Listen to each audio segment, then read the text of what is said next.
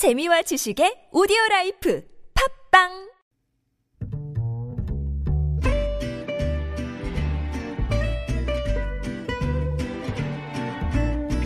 Good evening, everyone. Welcome to the evening show. 북한이 중대 결정을 할 거라던 노동당 전원회의를 이례적으로 나흘째 이어가고 있습니다. 새해 첫날인 내일 김정은 위원장이 어떤 새로운 길을 신년사에서 제시할지 지켜봐야 할 것 같은데요. 네, 이러는 사이에 2019년도 저물어 가고 있습니다. 6시간 후면 경자년 새해가 시작되는데요. 이브닝쇼 청취자 여러분, 올 한 해도 정말 고생 많으셨습니다. 김지윤의 이브닝쇼 2019년 마지막 방송 시작합니다.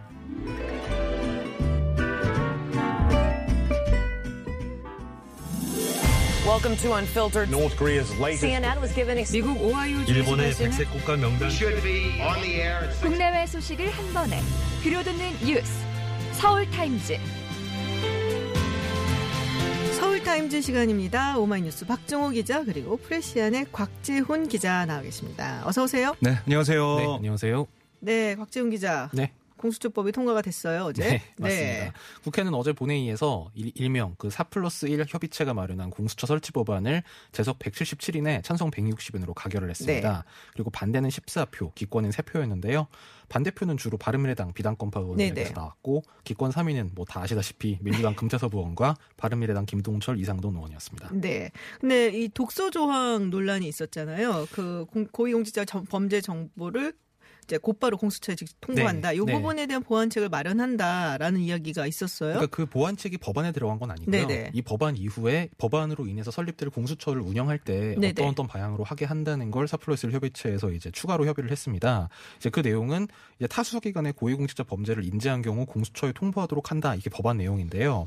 거기에 대해서 공수처 규칙을 정할 때 이 공수처장이 다른 수사기관에서 범죄를 이 고위공직자 범죄를 통보받은 경우에 수사 개시 여부를 그 이제 통보해준 수사기관에게 최대한 최대한 신속하게 회신을 하도록 네. 그렇게 수사처 규칙에 그 구체적으로 명시를 하도록 촉구한다. 근데 그게 이제 그러니까 공수처가 만약에 수사 정보를 받았는데 수사를 제대로 안 하고서는 이렇게 무마시키고 그 덮을까봐 이제 그런 비난들이 좀 있었잖아요. 이렇게 하면 이제 어떡하냐. 뭐 하면 한다. 하면 안 한다. 이걸 네. 빨리 알려주라는 거고 그래서 문개기를 못하게 하겠다는 거죠. 네. 이 합의는 뭐 거의 즉각적으로 효과가 발생했는데요. 일단 뭐 아주 여유 있게 통과한 건 물론이고 원래 반대쪽이었던 이 바른미래당 주승용 의원도 이 그 본회의 이후 입장문을 내서 저는 이4 플러스 1 협의체 도출한 공수처법 원안에 대해 독소 조항이 막판 추가됐다는 사실을 알고 수정이 필요하다고 생각했지만 이제 이 부분이 수정됐다 그러면서 소- 소신에 따라 찬성표를 밝혔 그 던졌다 이렇게 밝히기도 했습니다. 근데 이게 21대 국회에서 이루어질 거다라고 얘기를 조배숙 원내대표가 얘기를 했던데요. 그 부분은 네. 어떻게? 조배숙 원내대표가 예. 21대 국회에서 이게 보완 책에 아, 대한 보, 뭐- 보완한 네. 부분이요. 네, 근데 그 이 부분은 부분은- 사실 뭐 법안 어떻게 그 부분도 사실 명확하지가 않습니다. 네. 법안 형태로 될지 아니면 공수처가 만들어진 다음에 뭐 그 공수처 설치 운영에 관한 뭐 대통령령이나. 자체 규정이 있을 수도 음. 있거든요. 뭐 그런 방식으로 하게 되면 국회에서의 논의는 아닐 수도 있겠죠. 국회에서 논의는 아닐 아마 그 수도 있다. 21대 얘기를 하신 건 공수처가 이제 지금 법안이 통과됐습니다만 뭐 설치되는 건 내년 7월이나 그 이후 정도가. 될 거거든요. 아마 그게 총선 이후라는 말씀인 것 음, 같습니다. 그렇군요. 21대 국회에서 잠시 들었던 생각이 21대 국회 누가 있을지 어떻게 알고 이런 말씀을 그렇죠. 하실까 그 생각을 잠깐 했었거든요. 네, 검찰에서 반응이 즉각적으로 좀 나왔죠. 네. 이제 대검찰청에서 어제 이제 그 직후에는 대변인실에서 공식 입장이 없다 이렇게 얘기했고요. 네. 오늘 이제 윤석열 검찰총장의 신년사를 신년사, 발표했는데. 네. 이제 거기에 뭐 예를 들면 이런 부분이 있습니다. 형사사법 법률의 재개정으로 앞으로 형사 절차에 큰 변화가 예상된다.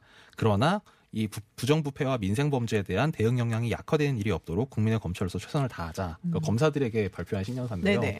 뭐 공수처법을 뭐 간접적으로도 언급한 건 사실 요 부분이 단데 정작 눈길을 끄는 건 사실 이 그 총선을 좀 언급한 부분이 있었어요. 음. 거기에 보면 선거 사건에서 검찰의 정치적 중립은 단순히 기계적 균형을 추구하는 것이 아니다 이러면서 누구라도 돈이나 권력으로 국민의 정치적 선택을 왜곡하는 반칙과 불법을 저지른다면 철저히 수사에 엄정 대응한다는 자세가 필요하다 이렇게 강조했습니다. 근데 이게 약간 미묘하게 느껴지는 부분이 사실 지금 김기현 전 부산 그렇죠. 예, 그리고. 딱두 예, 글자가 예. 주목이 되는데 권력입니다. 그러니까 음. 돈으로 선, 선택을 왜곡하는 건 네네. 여당도 할 수 있고 야당도 할 수 있는데 권력을 이용해서 국민의 정치적 선택을 왜곡하는 반칙을 할 수 있는 사람은 좀 권력을 가진 쪽이죠. 그렇죠. 정- 정해져 있으니까요. 네, 그렇군요. 네, 이게 이제 문재인 대통령 1호 공약이었잖아요. 네, 그렇습니다. 청와대 측에서도 분명 이제 반응이 있을 예. 때. 그 고민정 대변인이 어제 서면 브리핑을 냈는데요. 네. 이런 내용이 있습니다. 이 법안에 담긴 국민들의 염원, 견제와 균형이란 민주주의 이상에 비춰보면 역사적인 순간이 아닐 수 없다. 아, 그리고 공소 설치가 마침내 입법에 성공한 것은 국민들께서 특히 아, 검찰의 자의적이고 음. 위협적인 권한 행사에 대한 견제와 균형이 필요하다 판단하셨기 때문일 것이다. 라고 강조를 했습니다. 네. 그리고 조국 전 장관의 어제 입장도 네네. 있었어요. SNS에 SNS 에, 예, 네. 글을 올렸는데 이렇게 얘기했습니다. 만감이 교차한다. 국민의 여망을 받들어 검찰 개혁의 상징인 공수처라는 집을 지어주신 국회의 결단에 경의를 표한다. 되돌릴 수 없는 검찰 개혁의 제도화가 차례차례 이루어지고 있기에 눈물이 핑 돈다. 음. 오늘 하루는 기쁠 수 있겠다라는 좀 어떻게 보면 감정을 좀 드러내는 그런 글을 올렸습니다. 네, 지금 근데 그 금태섭 의원 아까 얘기하셨잖아요. 네. 기권표 던졌다고. 네. 지금 뭐 SNS 상에서 상당히 많은 문매를 받고 있다. 거의 뭐 테러 수준이다. 뭐 이런 얘기가. 있더라고요. 제가 SNS를 보니까 거의 뭐 댓글이 네네.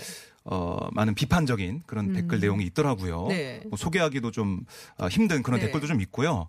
제가 민주당 의원들하고 좀 통화해 봤습니다. 음. 이런 여론들이 있는데 어떻게 좀 보냐 그랬더니 제가 통화하는 의원들은 이게 당론이었는데 음. 당론을 좀 받아들였어야 되지 않냐 이런 얘기를 좀 하고 있고요. 음. 어, 당론을 따라야 그게 민주주의 아니냐. 그러니까 만약에 당론에 따르지 않을 거면 왜 민주당에 있냐 이런 얘기까지 나왔습니다. 음, 당론을 따라야 민주주의 아니냐는 좀 약간 생각해 볼 만한 부분이긴 한데 음. 당론을 따르지 않을 거면 왜 민주당에 있느냐. 그렇습니다. 뭐 그런 얘기까지 입장이다. 나올 정도로 조금 민주당 의원들도 이 사안에 대해서 금태섭 의원의 기권에 대해서 좀 실망하는 눈치가 있었습니다. 음, 그렇군요. 곽재영 기자는 어떻게 보세요? 글쎄요. 뭐 반대는 아니잖아요. 그러니까 당론이 반대는 찬성- 아니잖아요. 당론이 찬성이었는데 반대표를 던졌으면 뭐 음. 그 당에 왜 있냐라고 생각할 수 뭐 그것도 좀 뭐 생각할 부분이 있겠지만 뭐 기권을 뭐 민주당 의원으로서 유일하게 해서 좀 많이 주목을 받았던 점은 있고요. 그리고 뭐 조홍천 의원도 사실 그 원래 이제 반대 그쵸, 입장 반대 입장이었죠. 불고 됐었는데 어제 이제 통과 이후에 페이스북에 글을 올렸는데 무거운 마음으로 찬성표를 던졌다면서 음. 찬성을 한 건 당론이었기 때문이고 무거운 마음은 법안의 내용이 제 생각과 달랐기 때문이다. 뭐 이렇게 표현을 하기도 했습니다. 그래서 뭐 어쨌든 지금 공수처법에 문제가 있다는 거는 두 의원이 둘 다 이렇게 소신을 가진 것 같은데 뭐 실제 표결에서 나타난 결과는 좀 갈렸죠. 네. 네. 그러니까 조홍천 의원하고 제가 좀 통화를 좀 해봤는데요. 오늘 일부 언론에 그 어제 공수처법 처리 전에 윤호중 당 사무총장이 의원실을 찾아가지고 뭐 얘기를 나눴다 뭐 네. 그런 얘기가 있지 않았습니까? 그당 총선 기획 단장이기도 하고 사무총장이기 때문에 뭐 총선에 영향을 미칠 수 있는 사람이 방문해서 뭐 그런 게 영향을 미친 게 아니야 뭐 이런 식의 보도가 있었는데 거기에 대해서 조홍천 의원은 어 그건 아니다 공천에 관련된 얘기는 없었다 뭐 이렇게 입장을 밝히기도 했습니다. 뭐 대놓고 이야기는 안 하시겠죠. 네, 아무래도 알겠습니다. 뭐 여러 가지 목소리가 당에서도 나올 수 있지 않을까. 뭐 네. 그렇게 받아들이는 그래서 네, 뭐 하태경. 새로운 보수당 창당 준비위원장은 이런 사안에 대해서 더불어민주당을 향해 더불어 독재당이다. 당론 강요는 독재 시대 정치 적폐다라고 비판하기도 했습니다. 그렇군요. 네. 어쨌든 지금 뭐 선거법도 처리가 됐고 또 지금 공수처법도 처리가 됐고 뭐 한 두 가지 정도가 더 중요한 굵직한 법이라면 남아 있다고 할 수가 있겠죠. 검경 수사권 조정안이라든지 그리고 유치원 3법. 네. 어, 그렇지만 어쨌든 더불어민주당 측에서는 이제 원하던 것을 상당히 많이 이루은 것인데 어, 한국당 측에서 지금 의원직 총사퇴 결의를 했단 말이에요. 네, 한국당은 어제 이제 어제 저녁에 이제 공수법이 통과가 됐는데요. 장장 3시간 정도 이총을 열고 밤 네. 10시경 이제 심재철 원내대표가 기자들을 만나서 예산안 불법 날치기, 선거법 불법 날치기에 이어 세 번째로 날치기가 이뤄진 데 대해 모두가 분노를 참지 못하고 음. 있다면서 분노를 한데 모아 의원직 사퇴를 결의해야 한다는 데 이르렀다. 이렇게 밝혔습니다. 야, 홍준표 전 대표가 어,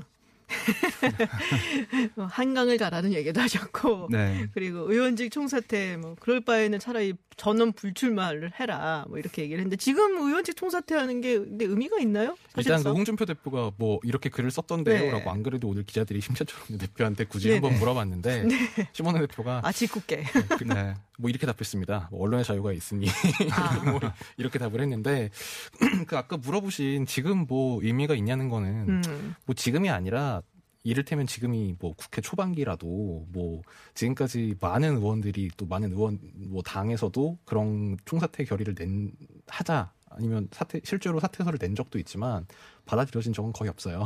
그렇죠. 이게 특히 네. 국회법에 보면 이제 국회는 의결로 사직을 허가할 수 있다 이렇게 돼 있거든요. 그러니까 음. 폐회 중에는 의장이 허가할 수 있다라고 단서가 달려 있긴 한데 지금 아직 회의 결정이 안 돼가지고 기술적으로는 어. 지금도 임시회 회기 중입니다. 네네. 이제 그렇기 때문에 이 지금 한국당에서 특히 이거 이 사퇴서를 써가지고 지금 심재철 원내대표한테 내긴 했는데 이걸 심원내 대표가 문희상 의장한테 아직 가- 내, 제출한 그렇죠. 상태는 예. 아니거든요.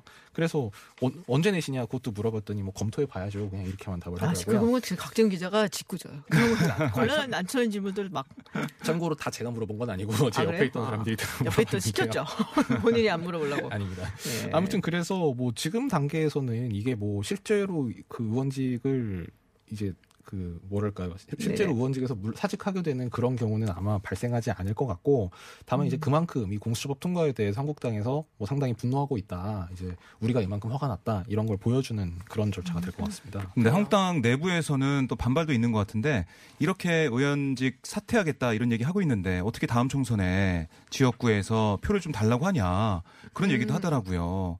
그러니까 지금 시점이 너무 늦었고 맞지 않는다 그런 얘기 계속 나오고 있고 민주당 쪽에서도 아니 학금은 진작하지 뭐 이런 얘기도 하고 있고 그런 얘기 가 나올 정도로 지금 뭐 이거는 정치적인 의미 밖에는 뭔가 실질적인 그런 모습을 찾을 수가 없다 이런 그러니까 얘기를 하고 한국당 있습니다. 내에서도 김성태 전 원내대표가 오늘 페이스북에 글을 써가지고 왜 사퇴하고 뭘 위한 사퇴인지 정확히 인식하고 실천을 해야 된다. 또다시 음. 투쟁의 수단이 목적이 되는 룰을 범해서는 안 된다. 뭐 사실상 비판을 한 거고요. 네. 김영우 의원 같은 경우는 좀 더 직접적으로 의원직 사퇴는 카드가 될 수 없다. 비호감 1위 정당 소속 의원들의 사퇴는 모두를 행복하게 할 뿐이다. 이렇게까지 얘기하면서 아, 비판을 했습니다. 앞으로 이렇게 얘기하네요. 예. 네, 김영우 의원이 뭐 다음에는 불출마를 한다고 네. 선언을 한 상황이니까. 뭐 김영우 의원이나 김성태 전 네. 원내대표나 그 메시지는 같았습니다. 지금 음. 사퇴를 할 게 아니라 보수 통합을 해서 우리가 총선에서 이겨야 된다. 그 메시지였습니다. 음. 그렇군요. 어, 마지막으로 추미애 마지막은 아니지만 교통정보 듣기 전에 마지막으로 추미애 법무장관 후보자 아, 네. 인사청문 평가 보고서 어떻게 됐나요? 어, 채택이 불발됐습니다. 그러니까 더불어민주당은 채택하자고 했는데 어제 한국당이 반대하면서 네. 어, 채택하지 못하고 산회가 됐고요. 오늘도 민주당이 한국당한테 연락해가지고 회의 열어서 채택하자고 했는데 한국당이 연락을 받지 않고 모이지 못하는 그런 상황이 됐습니다. 그래서 어, 문재인 대통령이 그 내일 시한으로 그러니까 내년 1월 1일까지로 시한을 정해서 국회에 다시 인사청문 경과보고서 송부해 달라 재요청을 했어요. 그러니까 내일까지 다시 이게 안 오면 문재인 대통령이 1월 2일에는 임명할 수가 있는 거예요. 네네. 그러니까 좀 어떻게 보면은 시한이 31일 1일 이틀이긴 하지만 내일 내일 휴일이지 않습니까? 네. 하루밖에 안 준 건데 홍남기 현 부총리 때는 사흘의 시간 줬고 조국 전 장관 때는 나흘의 시간 줬습니다. 그러니까 이번에 상당히 짧다라고 보면 되겠고요. 음. 그러니까 지금 공수법 통과에 맞물려서 검찰 개혁의 속도전을 좀 하겠다 음. 이렇게 읽히고 있는 상황입니다. 그렇군요. 알겠습니다. 그래서 2월 2일이면 1월 2일이면은 뭐 빠르면 네. 이제 추미애 법무부 장관이 탄생을 할 것이다라고 그렇습니다. 보고 있다라는 말씀이셨고요. 네, 그럼 여기서 잠깐 교통 정보 듣고 다시 돌아와서 이야기 이어가도록 하겠습니다.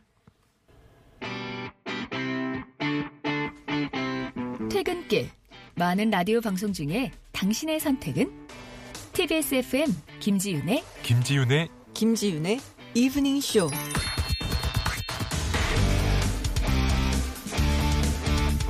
네, 서울타임즈 돌아왔습니다. 송병기 울산시 경제부시장 오늘 영장실질 심사가 있었는데 구속 여부는 또 이제 밤에 나겠죠? 또 새벽에 네. 뭐 이렇게 발표. 내년에 날 수도 있습니다.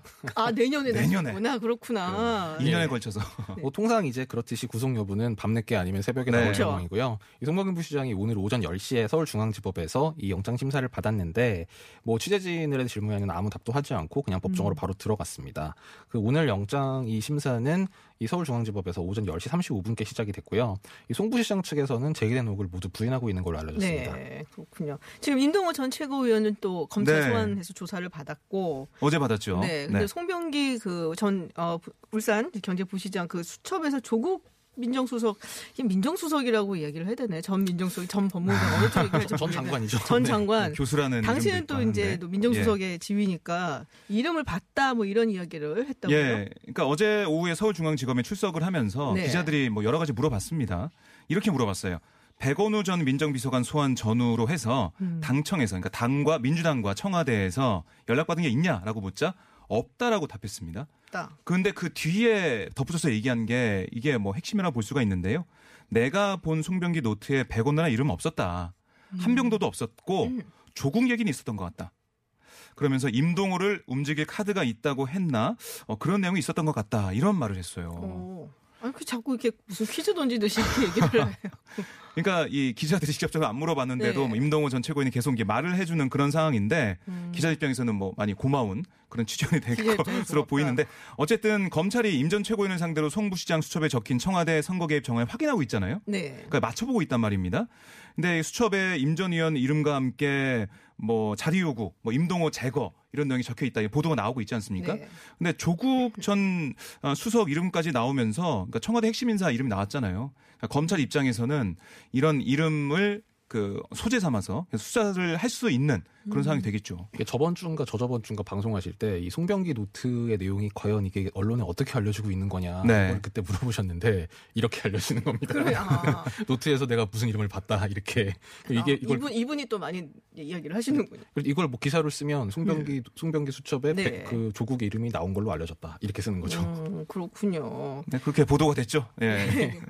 어, 검찰이 그리고 가족비리 의혹 관련해서 조국 전 장관을 불구속 기소를 했습니다. 네, 그렇습니다. 지난 8월 27일 대대적 압수수색 어, 이걸로 시작한 수사에 어, 착수한 지 126일 만에 사실상 마무리가 되고 있는데요. 범죄 혐의가 꽤 많았어요. 네, 11개예요. 11개. 뇌물수수와 뭐 부정청탁금지법, 공직자윤리법 위반, 뭐 위계 공무 집행 방해, 업무 방해, 위조 공무서 행사, 허위 작성 공무서 행사 뭐 이런 등등 11개인데 이 뭐 그동안 우리가 아뭐 봐왔던 그 딸, 아들 네. 입시 비리 관련된 내용 그런 게 있었고 그리고 정경심 교수 그 관련해 가지고 정 교수의 차명 주식 투자 관련해서 공직자윤리법상 백지 신탁 의무를 어기고 음. 재산 허위 신고했다 네네. 이런 내용도 있었고요. 그리고 이 WFM 주식 매입 자금이 조전 장관 계좌에서 빠져나간 정황도 확인이 됐다라고 검찰은 얘기를 했는데 네. 하지만 주식 매입이 조 전 장관의 증거와는 관련이 없다고 보고 뇌물 혐의는 저해하지 않았다라고 음. 알려지고 있습니다. 그러니까 변호인단의 입장도 나왔어요. 조국 전 장관이 직접 자신의 SNS에 변호인단 입장을 올렸는데요. 이렇게 얘기했습니다. 법무부 장관 지명 이후 검찰이 조 전 장관을 최종 목표로 정해놓고 가족 전체를 대상으로 총력을 기울여 벌인 수사라는 점을 생각하면 초라한 결과다라고 음. 평가를 했고요. 주장했고요. 조 전 장관을 피고인으로 세우겠다는 억지 기소다. 뭐 인디언 기우제식 수사 끝에 이렇게 나온 거다. 인디언 기우제. 네, 뭐 계속 기우제 지낸 그런 심정으로 수사한 게 아니냐 이런 주장을 펼치, 펼쳤고요. 또 이제 검찰의 시간은 끝나고 법원의 시, 시간이 시작됐다. 재판 통해서 밝히겠다라는 얘기를 했습니다. 청와대 입장도 뭐 이례적으로 나왔어요. 상당히 세게. 네, 이거 좀 소개해 드릴게요. 네. 윤다한 청와대 국민소통수석이 어, 자신의 명의로 낸 서면 브리핑에서 조국 전 장관에 대한 지난 4개월여간의 검찰 수사 온 나라를 뒤흔들었다. 아, 그런데 태산 명, 명동의 서일필, 그러니까 태산이 쩡쩡 울리도록 야단 법석을 떨었는데 결과는 생쥐 한 마리가 튀어나왔을 뿐이다. 이런 뜻이잖아요. 네네. 그러니까 야단스럽게 뭐 했는데 별거 아닌 결과다. 뭐 이렇게 평가를 했습니다. 뭐 지금 보면 청와대하고 검찰하고 이제 거의 뭐 그렇습니다. 맞부딪히는 대응하는 그런 모양새이긴 한데 네. 지금 어, 송민기 울산시 기- 어, 경제부시장 이야기를 하다가 조국 전 장관 이야기까지 넘어갔는데 이제 구속 여부에 따라서 사실 검찰이든 청와대든 입장이 상당히 극명하게 갈릴 것 같아요. 그 조국 장관, 네. 조국 전 장관 측 변호인단이 한 얘기처럼 네. 지금 중요한 건 재판이겠죠. 그러니까 법원 그렇죠. 법원에서 네. 최종적으로 어떤 결과가 나온가가 제일 중요할 것이고 다만 이제 지금 송 부시장이나 조국 전 장관이나 그 구속 여부 이, 어- 이 구속 여부에 대한 법원이 그- 그 어떤 결정을 하느냐를 놓고는 아마 이제 서, 또 서로 유리한 대로 해석을 하면서 음. 여론을 그 여론전을 계속 이어가지 않을까 생각이 됩니다. 그렇죠. 뭐 지난번에 조국 전 장관 그 구속영장이 기각이 되면서 어 여러 가지 이야기가 나왔잖아요. 근데 네. 기각 사유가 사실 이제 뭐 절반의 성공이다. 어느 쪽이든 그런 이제 평가가 나왔었기 때문에 이제 재판을 두고 봐야 된다라는 이야기가 좀 많이 나왔습니다. 그러니까. 지금까지 지금까지는 통상 이제 뭔가 법원에서 유죄가 날 것 같으면 구속을 하고 이제 네. 그런 그런 경우가 많았는데 특히 뭐 최근 들어서는 정말 아주 엄격하게 그 구속 그 도주 여부가 있는지 증거인멸 여부가 있는지 이 점을 좀 더 엄격하게 따져서 음. 결정을 하는 경우가 많은 것 트렌드가 같아요. 그쪽으로 좀 가고 있다. 네. 아. 네, 그러니까 뭐 인권을 강조하고 있기 때문에요. 구속이 좀 유죄 그 증명을 위해서 꼭 필요한 게 아니다. 이런 음. 뭐 기류가 좀 있는 것 같아요. 네. 음, 그래서 좀 약간 변하고 있기 때문에 어쨌든 재판을 끝까지 봐야 된다는 네. 말씀이시고 아, 지금 울산시장 하명 수사 의혹을 받고 있는 황운하 청장 이임식을 가졌다는 얘기가 있습니다. 처- 아직 총선에 지금 출마하려는 그런 준비를 하고 있는 거라고 봐야 되나요? 네, 뭐 그렇게 볼 수밖에 없고요. 원래는 네. 대전에서 출마하지 않겠냐 그러니까요. 이런 네. 생각을 좀 했는데 오늘은 뭐 서울에서 나올 수 대전에 있다. 있는 거였잖아요, 원래. 예, 근데 뭐 다른 뭐 자리를 옮기는 상황이 네네. 됐는데요. 서울에서도 출마할 수 있다. 뭐 이런 얘기도 좀 음, 하고 있습니다. 서울에서요? 네, 그러니까 좀 정치계 입문을 통해서 네. 그동안 자신이 펼치고 싶었던 뭐 검경 수사권 문제라든가 검찰 개혁이라든가 이런 걸 좀 하고 싶다 이런 생각을 좀 가지고 있는 것 같아요. 음. 검찰과 맞서고 있는 그런 이미지를 정치권에도 가지고 가고 싶다 이런 생각을 좀 하고 있는 것 음. 같습니다. 어필을 많이 하고 싶은 네, 그렇습니다. 모습이군요. 아, 참 많은 일이 있었어요, 올해. 많은 일이 있었죠. 어, 네, 음. 정말 너무 많은 일이 네. 있었고 그리고 어떻게 보면은 진짜 어 굵직굵직한 일들이 있었고 제가 사실 이 프로그램을 맡으면서도 굉장히 부담이 많이 되는 그런 상황이었거든요. 와 이렇게 많은 일이 터지는데 이거를 어떻게 네. 음. 잘 조금 어, 오해를 안 사고 또 시- 청취자 여러분들께 잘 전달을 해드릴까 고민도 많은 시간이었는데 이제 두 분께 또 오늘이 올해 마지막 방송이잖아요. 네. 네, 올해의 마지막 방송. 내년에 나오시면 됩니다. 네, 올해의 마지막 방송이라서 철렁했습니다. 내년이 내일이죠? 내년이 내일이에요. 네. 내일 나오실 거잖아요. 근데 그렇군요. 네. 네, 2019년 내가 뽑은 정치권 뉴스 하나씩만 좀 꼽아 주세요. 네. 저는 아무래도 출입처가 국회다 보니까 음. 패스트 트랙을 꼽겠습니다. 패스트 트랙. 예, 이게 정치 개혁과 사법 개혁을 위해서 국회가 작년부터 두 개 특위를 구성했는데 사실 올해 연초부터 이 그러니까 민주당 이해찬 대표가 이 선거제 개혁안을 패스트 트랙으로 처리하겠다 이런 말을 음. 하면서 패스트 트랙이란 단어가 처음 수면 위로 올라온 다음에 한국당에서 아주 결사적으로 거부하고 반대를 했지만 결국 4월 말에 이 몸싸움까지 벌여가면서 패스트 트랙 법안으로 지정이 됐고 결국 이것이 연말로 이어져서 바로 얼마 전 12월 27일, 30일에 선거법과 공수처법이 각각 가결됐습니다. 음, 이게 사실 좀 그 올 한해 국회에 거의 모든 것이 다 패스트트랙으로 귀결된다고 할 만큼 음. 좀 올해를 상징적으로 지적하는 사건이었던 것 같습니다. 그렇죠. 패스트 트랙에 있어서 여러 가지 뭐 법안들 통과가 됐고 또 자유한국당도 밖으로 나갔고 뭐 여러 가지 일들이 있었고 그렇습니다. 네, 패스트 트랙이 올 한해 제일 큰 정치권 뉴스다. 곽재훈 기자 뽑았고 우리 박정호 기자는 어떤 거 뽑으세요? 뭐 저는 뭐 국회가 최악의 국회라는 말을 들을 정도로 여야가 계속 대립을 했잖아요. 네. 그런 뉴스가 많았는데 저는 이걸 한번 뽑아봤어요. 나경원 당시 원내대표가 이인영 원내대표 만나가지고 이인영 원내대표가 처음 원내대표 됐을 때 밥 잘 사주는구나. 맞습니다. 그러니까 민생과 국민을 위한 국회가 된다면 밥 잘 사주는 예쁜 누나가 될 각오를 했다. 이런 얘기를 나경원 원내대표가 했어요. 예쁜이 들어가 있었나요? 아. 네, 그런 걸로 기억을 합니다. 그래서 이인영 원내대표가 여기에 대해서 밥 잘 사주신다고 했으니 저는 밥 잘 먹고 잘 듣는 대화하겠다라고 말을 했고 이 당시에 비공개로 이 만남이 전환됐는데도 웃음소리가 계속 나왔습니다. 그래서 뭐 잘 될 건 생각도 했었는데 갈등과 뭐 충돌 이 여러 뉴스 중에서 저는 이거를 뽑으면서 좀 내년 좀 희망적인 뉴스를 좀 많이 보고 싶다 이런 생각했어요. 아니 그, 그 별로 좋지 않게 거예요. 지금 다시. 그러니까 나쁜 뉴스가 이렇게 많았지만 네. 이때만큼은 음. 그래도 기자들이 봤을 때도 웃음을 지을 수 있게 취재하고 또 기사도 뭐 화기애애했다 쓸 수 있는. 음. 그뭐 일주일 뒤에 오신한 바른미래당 신임 원내대표가 이인영 대표 만나서 맥주 잘 사주는 우리 형님이 돼달라 뭐 이렇게 얘기했고 음. 뭐 형 노릇 하는 건데 기꺼이 해야겠다 화답했고 그 드라마 이후에 때문에 중국집에서도 밥도 아. 먹고 맥주 회동도 하고 뭐 그랬습니다. 드라마가 여러 네. 사람들 진짜 저는 뭐 여러 가지 충돌, 뭐 패스트트랙, 뭐 필리버스터, 음. 몸싸움 이런 것도 있지만 그 중에서도 우리가 좀 웃을 수 있는 뭐이 뉴스를 뽑았어요. 내년에는 좀더 좋은 그런 훈훈한 뉴스를 많이 정치권에서 봤으면 좋겠다라는 그런 말씀을 제가 드리도록 네. 하겠습니다. 내년에는 뉴스가 좀 적었으면 좋겠습니다. 아, 네, 우리 적을 리가. 없어요. 총선 때문에. 아, 네, 총 선이라서 그럴 것 같지는 않고요. 훨씬 더 바빠지실 거라 그러니까 생각을 해요. 이게 밥과 법이 모음 하나 차이잖아요. 네. 밥과 법. 정말 아와 어 차이인데 내년 여야가 서로 밥도 자주 먹고 음. 서로 타협과 대화를 통해 가지고 국민들의 밥을 위한 민생을 위한 정치를 했으면 좋겠다. 저 준비해온 그런 뉴스가 멘트야? 많았으면 좋겠다. 아니, 그러니까 이런 희망을 제가 말씀드린. 거는 뭐 빠루 뭐 일- 속칭 그러니까 속칭 빠루라고 하는 노루발이라든지 뭐 본회의장 정거 침대 축구 뭐 네. 이런 거는 뭐 물론 청취자분들 중에 뭐 어떤 분들은 재밌어 하시기도 합니다만 이 기자들도 힘들고 사실 별로 좋은 게 아니니까 이런 뉴스는 좀 없었으면 좋겠다. 음. 네. 그런 말씀입니다. 선진적인 국회. 예, 그리고 뭐 꼭 그래서는 아니고 뭐 내년에는 북한 비핵화 관련 좀 좋은 소식이 많이 전해졌으면 음. 좋겠습니다. 글쎄.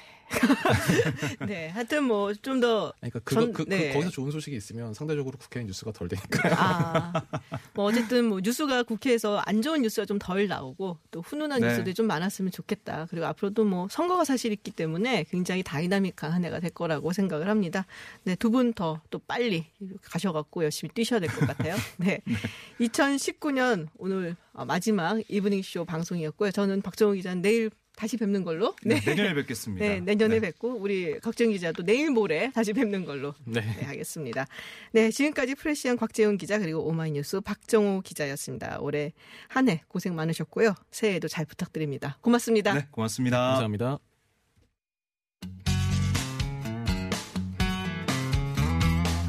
매주 월요일에서 금요일 저녁 6시 20분부터 8시까지 만나는 김지윤의 이브닝 쇼. 라디오 생방 스튜디오가 궁금하신가요? 지금 바로 유튜브에서 TBS FM으로 들어오세요. 때로는 진지한, 때로는 신나는 스튜디오의 생생한 모습 보실 수 있습니다. 국제 정치 전문가 김지윤 박사가 진행하는 이브닝 쇼. 매일 새로운 뉴스로 여러분의 저녁길을 함께합니다.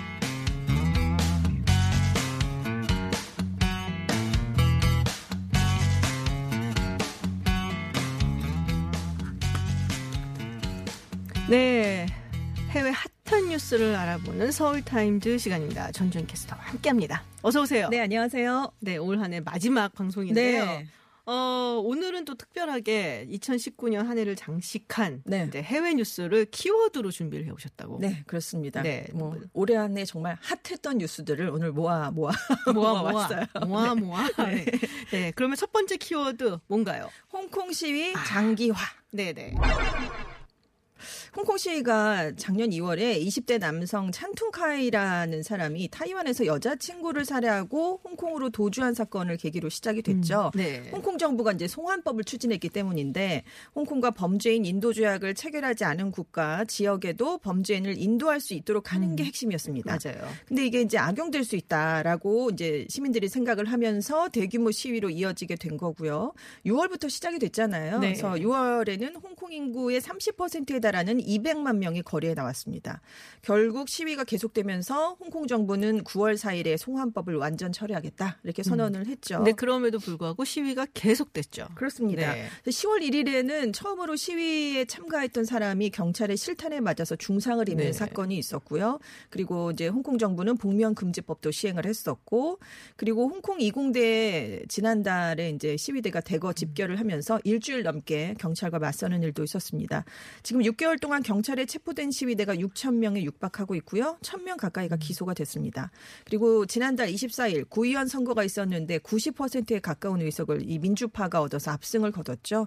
그래도 시위대는 5대 요구를 다 받아들여라 라면서 시위를 이어가고 있고요. 홍콩 경기가 시위 장기화로 위축되고 있습니다. 올해 홍콩 국내 총 생산이 작년 동기 대비 1.3% 감소할 것으로 전망이 되고 있는데요.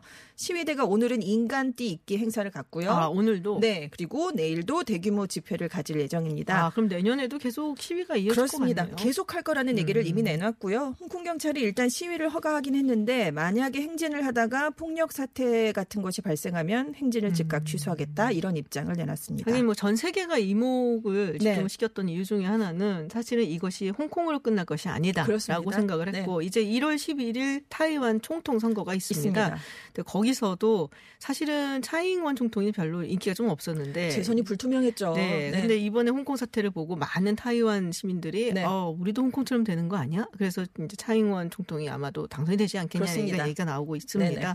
또 서방 세계에서는 중국으로 인한 서방 어떻게 보면 홍콩이 좀 네. 그 안에서의 민주적인 도시 이렇게 여겼었는데 중국의 힘이 어디까지 뻗칠 것이냐. 네. 그래서 굉장히 관심을 어, 끌었던 그런 뉴스였습니다. 네. 두 번째 키워드 뭔가요? 민생고가 촉발한 전 세계 반정부 아, 시위. 진짜 시위 많았어요. 네. 10월에 일단 레바논에서 반정부 음, 시위가 발생했죠. 맞아요. 여기는 메신저 프로그램인 왓츠앱을 쓸 때 세금을 물리겠다. 음. 여기에 반발해서 젊은이들이 대거 쏟아져 나왔습니다. 레바논에서는 통신 요금이 비싸거든요. 그러니까 네. 통화하기가 어려워서 메신저 프로그램으로 젊은이들이 연락을 했는데 여기에 세금을 물리니까 이제 폭발을 음, 하게 됐습니다. 그렇군요. 빈부격차가 굉장히 심해요. 그래서 그렇죠. 총리가 반정부 시위 12일 만에 망명길에 음. 올랐습니다. 칠레에서는 지하철 요금 50원 인상. 아, 그게 진짜 유명했죠. 계기로. 지하철 요금 50원 그렇습니다. 얘기들을 했죠. 그동안 이제 쌓여왔던 서민층의 분노가 바로 이 지점에서 폭발을 해서 거센 반정부 시위를 부르게 됐고 에이펙 정상회의도 네. 취소가 됐었죠. 에콰도르에서도 유류 보조금 폐지에 분노한 시위대가 거리에 나왔습니다. 결국 정부의 항복을 끌어냈고요. 볼리비아에서는 대선 부정선거 항의 시위가 일면서 모랄레스 대통령이 망명길에 올랐고요. 아, 참 중남미가 굉장히 복잡했네요. 보니까. 중동도 마찬가지인데요. 이라크에서도 지금 만성적인 실업난, 음. 민생고, 정부의 부패를 규탄하는 시위가 이어졌어요. 지금 최소 490명이 지금 숨진 것으로 지금 알려졌고요. 그러고 보니까 베네수엘라에서도 사실은 네, 네. 굉장히 경- 정치적으로 격동이 그렇습니다. 있었는데 근데 아직 아직까지도 안 버티고 있어요. 네. 네, 대통령 둘이 지금 있잖아요. 그러니까, 예. 이라크는 일단 1일에 총리가 사퇴를 했는데요. 26일에는 대통령까지 사의를 밝혔습니다. 이란에서도 시위가 굉장히 크게 있었습니다. 보조금 폐지 때문에 네. 휘발유 가격이 올라갔거든요. 그래서 지금 이란에서는 1,500명이 사망한 것 같다 이런 네네. 보도까지 나오고 있는데요. 이렇게 시위가 일어난 계기는 조금씩 다르긴 하지만 시민들이 목소리를 내기 힘든 정치 구조, 경제 상황에 대한 반발이 쌓이고 쌓이다가 민생고 문제로 폭발했다. 이게 비슷하고요. 네. 청년층이 앞장서고 있다는 점이 아주 공통점입니다. 그렇군요. 네. 다음 키워드 소개해 주시죠. 미국과 중국의 무역 전쟁. 이건 뭐 내년에도 키워드가 될것 같은데요. 그렇습니다. 지난해 3월에 미국 트럼프 대통령이 불공정한 무역을 바로잡겠다 하면서 음. 중국을 대상으로 한 행정 명령에 서명을 하면서 본격화됐잖아요. 양국이 서로 관세 폭탄을 서로 터트리면서 올해도 확전을 했습니다. 그러다가 간신히 올해 12월 13일에 1단계 무역 합의를 네네. 이루었죠. 일단 중국이 미국산 농산물을 대량 구매하고요. 미국은 중국에 대한 관세 일부를 철회하기로 했습니다. 지금 류허 중국 부총리가 다음 달 4일에 워싱턴을 방문해서 음. 무역 합의에 서명할 것이라는 보도가 나왔어요.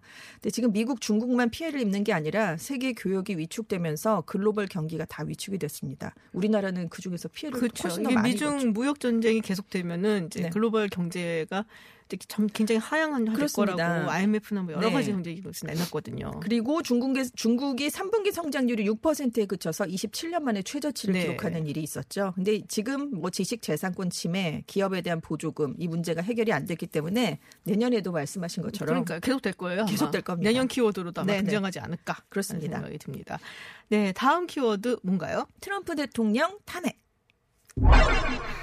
역사상 이거 세 번째로 그렇습니다. 하원에서 탄핵이 된 대통령이 됐습니다. 12월 18일에 트럼프 대통령에 대한 탄핵 소추안이 미국 하원에서 가결이 됐죠. 젤렌스키 우크라이나 도- 대통령과 통화를 하면서 바이든 전 부통령 부자에 대한 의혹을 수사해 줄 것을 요청하면서 군사 원조를 대가로 제시했다. 이게 우크라이나 스캔들이었는데 이것 때문에 청문회가 뭐 공개적, 비공개적으로 다 진행이 됐었고 지금 하원에선 통과가 돼서 내년 1월에 상원의 탄핵 심리를 앞두고 있습니다. 근데 뭐 통과될 가능성은 지금 뭐 0%다 이렇게 나오고 있고요. 네. 지금 민주당이 계속 탄핵 소추안의 상원 송부를 보류하면서 존 볼턴 전 국가안보 보좌관 등을 증인으로 불러야 된다 이런 입장인데 공화당은 최대한 빨리 진행하길 원하고 있고요.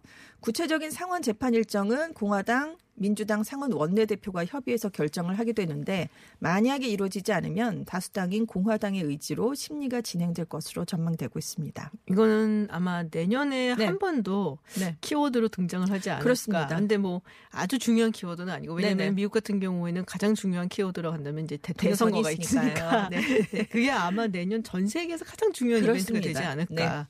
네, 많은 국가들 또 많은 사람들이 지켜보고 있어서 네, 또 미국에서 지금 나온 소식들이 여기가 있습니다. 다음 키워드 소개해 주시죠. 전 세계 기상이변 그리고 툰베리.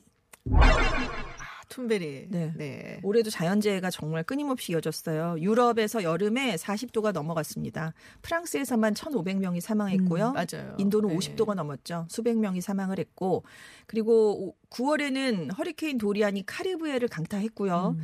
그리고 일본은 태풍이 3개나 지나갔습니다. 그래서 지금 동일본 대지진 이후에 최악의 자연재해를 겪었고요. 미국도 산불 피해가 큰데 지금 호주에서는 호주. 산불이 아, 계속되고 맞아요. 있죠. 네. 그래서 지구 온난화를 막기 위한 대책을 즉각 세워라 이런 시위가 이어지고 있습니다. 아마존 열대우림에서 초대형 산불이 발생했는데 올해 1월부터 8월까지 발생한 아마존 화재가 8만 7천 건 이상입니다. 정말 상상을 초월하는 숫자죠. 2010년 이후에 가장 많은 화재 건수를 지금 기록을 하고 있고 뉴델리에서는 사상 최악의 독성 스모그 때문에 가스실이 됐다라는 얘기가 나오기도 했고 아, 뉴델리는 그렇지 않아도 굉장히 네. 공기가 안 좋은데. 그리고 베네치아가 잠겼잖아요. 맞아요. 네, 네. 그것도 기상 이변 때문으로 여겨지고 있는데 이런 상황에서 스웨덴의 10대 환경 운동가 그레타 툰베리가 큰 주목을 받았습니다.